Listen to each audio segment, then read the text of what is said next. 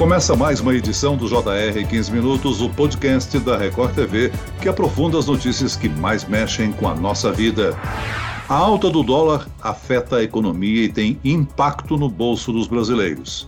No primeiro trimestre desse ano, a moeda americana subiu mais de 5% e está cotada a R$ 5,50. Nas casas de câmbio já chega a R$ 6,00 o dólar pode ultrapassar a barreira dos R$ 7,00 ainda em 2021? O que isso significa para a nossa economia? Quem ganha e quem perde com isso? Eu converso agora com o economista-chefe do Grupo Integral, Daniel Miralha. Bem-vindo, Daniel. Muito obrigado, Celso, pela oportunidade. Quem nos acompanha nessa entrevista é a jornalista da Record TV que tem realizado várias reportagens sobre esses aumentos. Daísa Bellini. Olá, Daísa. Oi, Celso, é um prazer estar aqui novamente no podcast. Olha só, em 2020, o real foi a sexta moeda que mais se desvalorizou em relação ao dólar, segundo a agência Austin Rutting. A queda foi de 22,4%. Ficou atrás somente da Venezuela, Seychelles, Zâmbia, Argentina e Angola. Todas essas são economias que no ranking mundial estão muito abaixo do Brasil, que ocupa a 12ª posição. A gente começa a conversar então com o Daniel. Daniel, fala pra gente qual a explicação para a tamanha desvalorização do real? Muito bom. É, o ano passado, se a gente olhar para trás, né, o que aconteceu foi uma decepção no mercado em relação à agenda basicamente liberal do governo, que vinha com Paulo Guedes e com Salim, que incluía privatizações, incluía uma série de reformas estruturais. O governo acabou conseguindo aprovar só a reforma da Previdência e depois, com o surgimento do Covid, houve uma aversão a risco geral para mercados emergentes e no mundo, que afetou bastante o Brasil. Daniel, por que, que as economias, de uma maneira geral, no planeta, estão tão atreladas ao dólar? Isso começou é, após a Segunda Guerra Mundial, quando os Estados Unidos ganhou a Segunda Guerra Mundial sem ter nenhuma bomba jogada em seu território. Então, é, os Estados Unidos se tornou uma potência monetária após a Segunda Guerra, com um plano chamado Plano Marshall, onde foi substituído no Plano Marshall se fez um padrão ouro, né, que é a troca de qualquer moeda no mercado internacional por ouro, que era o que existia antes. O dólar virou um para um para o ouro e as outras moedas começaram a oscilar, em, em relação ao ouro. Mais para frente, um pouco depois do plano Marshall, os Estados Unidos abandonou esse, esse padrão ouro linkado ao dólar, né? O que aconteceu de verdade que fez essa transformação no mundo monetário foi que os Estados Unidos endividou a Europa toda e o mundo de uma forma geral, porque precisavam se reconstruir após a guerra, os países estavam todos destruídos, né, após a Segunda Guerra Mundial. Então os Estados Unidos emprestou dólares para o mundo, em especial para a Europa. E a partir do momento que você empresta dólares, você se torna moeda de reserva, porque os países têm que ter a sua moeda para pagar as suas dívidas. Foi aí que começou o que a gente chama de sistema monetário fiduciário, é o que substituiu o padrão ouro, é uma palavra um pouco complicada mas simplesmente quer dizer que uma moeda oscila em relação à outra agora no mundo e não mais em relação ao ouro. E a principal moeda, por conta das dívidas serem todas em dólar, virou o dólar.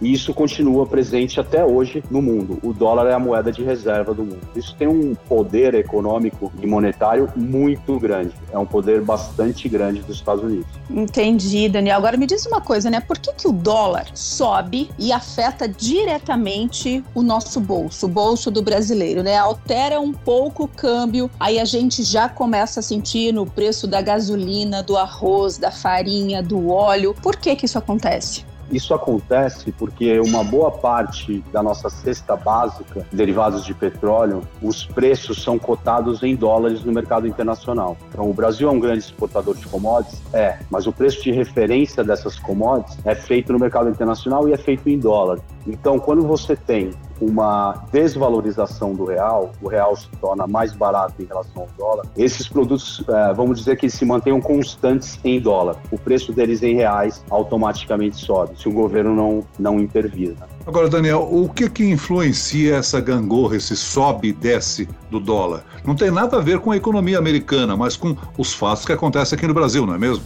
A força local tem peso, como você destacou, ela é relevante, mas na minha experiência pessoal, aí já de 35 anos de mercado financeiro, os preços de Brasil, em especial de câmbio, Celso, são determinados 60 a 70% fora do Brasil. Então você tem uma cesta de moedas, por exemplo, no mundo que é operada, né, contra o dólar, DXY o nome dessa cesta de moedas, que basicamente é a cotação, tem várias moedas contra o dólar, mas basicamente o grande peso é o ien, que é a moeda japonesa, e o euro, que é a moeda da comunidade comum europeia, contra o dólar. Quando o dólar se fortalece contra essa cesta de moedas, naturalmente você tem uma pressão para o dólar também se fortalecer uh, contra as moedas de mercados emergentes, como por exemplo o Brasil. Aí você tem também a questão das taxas de juros fora do Brasil. Quando essas taxas caem, o investidor vai à procura de remunerações um pouco maiores, isso beneficia é, mercados emergentes, como por exemplo o Brasil. Quando essas taxas sobem, é o movimento ao contrário.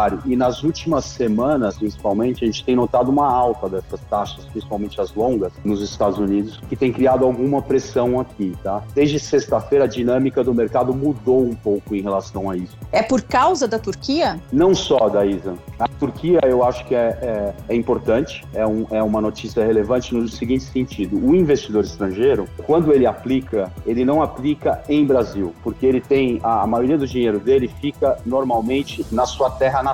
Ele é muito parecido com a gente, com o brasileiro. A maioria do investimento brasileiro está no Brasil. Então, a parte do investidor estrangeiro que vem para o Brasil, ela está dentro de um pacote de mercados emergentes. Então, o investidor não estuda profundamente o Brasil, não conhecem profu tão profundamente o Brasil, porque eles estão muito mais próximos das suas economias locais, no caso do americano dos Estados Unidos, no caso do europeu da Europa. E a porcentagem que eles põem em mercados emergentes não é uma porcentagem grande, é 5, 10% do portfólio deles. De forma que eles põem nesse pacote, chamado pacote de mercados emergentes, que entre tem o Brasil nesse pacote e tem outros países, incluindo a Turquia. Você pensa, pô, a Turquia é um país pequeno é, em termos de PIB, em termos de tudo, né? Lá no Oriente Médio, por que, que ele tem uma, uma importância tão grande? É somente por isso, porque ela está dentro de um pacote, e aí quando o investidor vê um movimento ruim em um de, dos países desse pacote, ele resgata do pacote inteiro. Ele não está só em Turquia, ele está no pacote inteiro. E aí o Brasil é afetado. Mas esses movimentos, geralmente, quando é localizado em um país só, eles são movimentos de curto prazo.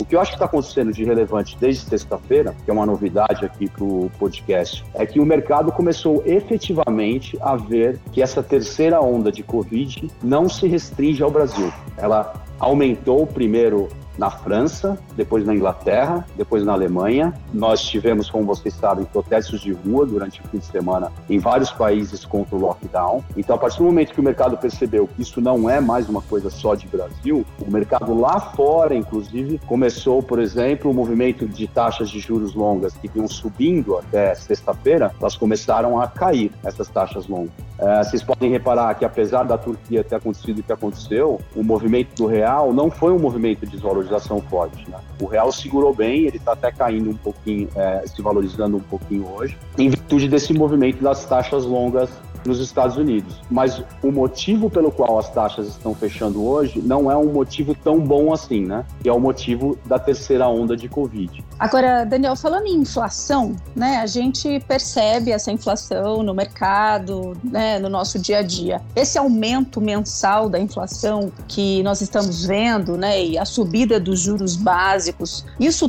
tem relação com essa alta do dólar? A inflação veio se acelerando, ela começou mais no atacado né, nos IGPMs da vida e tal, mas ela já espirrou para o consumidor, ou seja, ela já está presente né, com um pouco mais de intensidade na vida do cidadão comum, que se reflete no IPCA, que a gente chama, então houve uma aceleração sim. Nós na Integral achamos que você tem um pouco mais de aceleração ainda nos próximos dois meses, mas a gente acha que isso volta a desacelerar conforme a gente caminha no segundo semestre do ano. Tá? Então nosso cenário na Integral, o cenário de maior probabilidade é de que a inflação pelo IPCA feche o ano, esse ano, em 5%. E a relação do dólar é clara, né? Está relacionada à sua primeira pergunta, né? Então é diretamente porque as commodities são cotadas lá fora em dólar, e aí você tem uma desvalorização do real, sobem os preços em reais para, vamos dizer, um mercado, numa hipótese de commodities é, alimentares, né, que a gente chama, as commodities básicas, que é arroz, milho, soja, é, e tem também o petróleo. Então, a relação está diretamente ligada à sua primeira pergunta. Bate realmente no supermercado isso. Agora, Daniel, se a alta do dólar prejudica quem tem a intenção de viajar quando a pandemia acabar, né? A alta do dólar é boa para o setor agropecuário, né? Ela é boa porque a nossa pauta de exportação, o Brasil é um dos maiores exportadores né, agrícolas do mundo.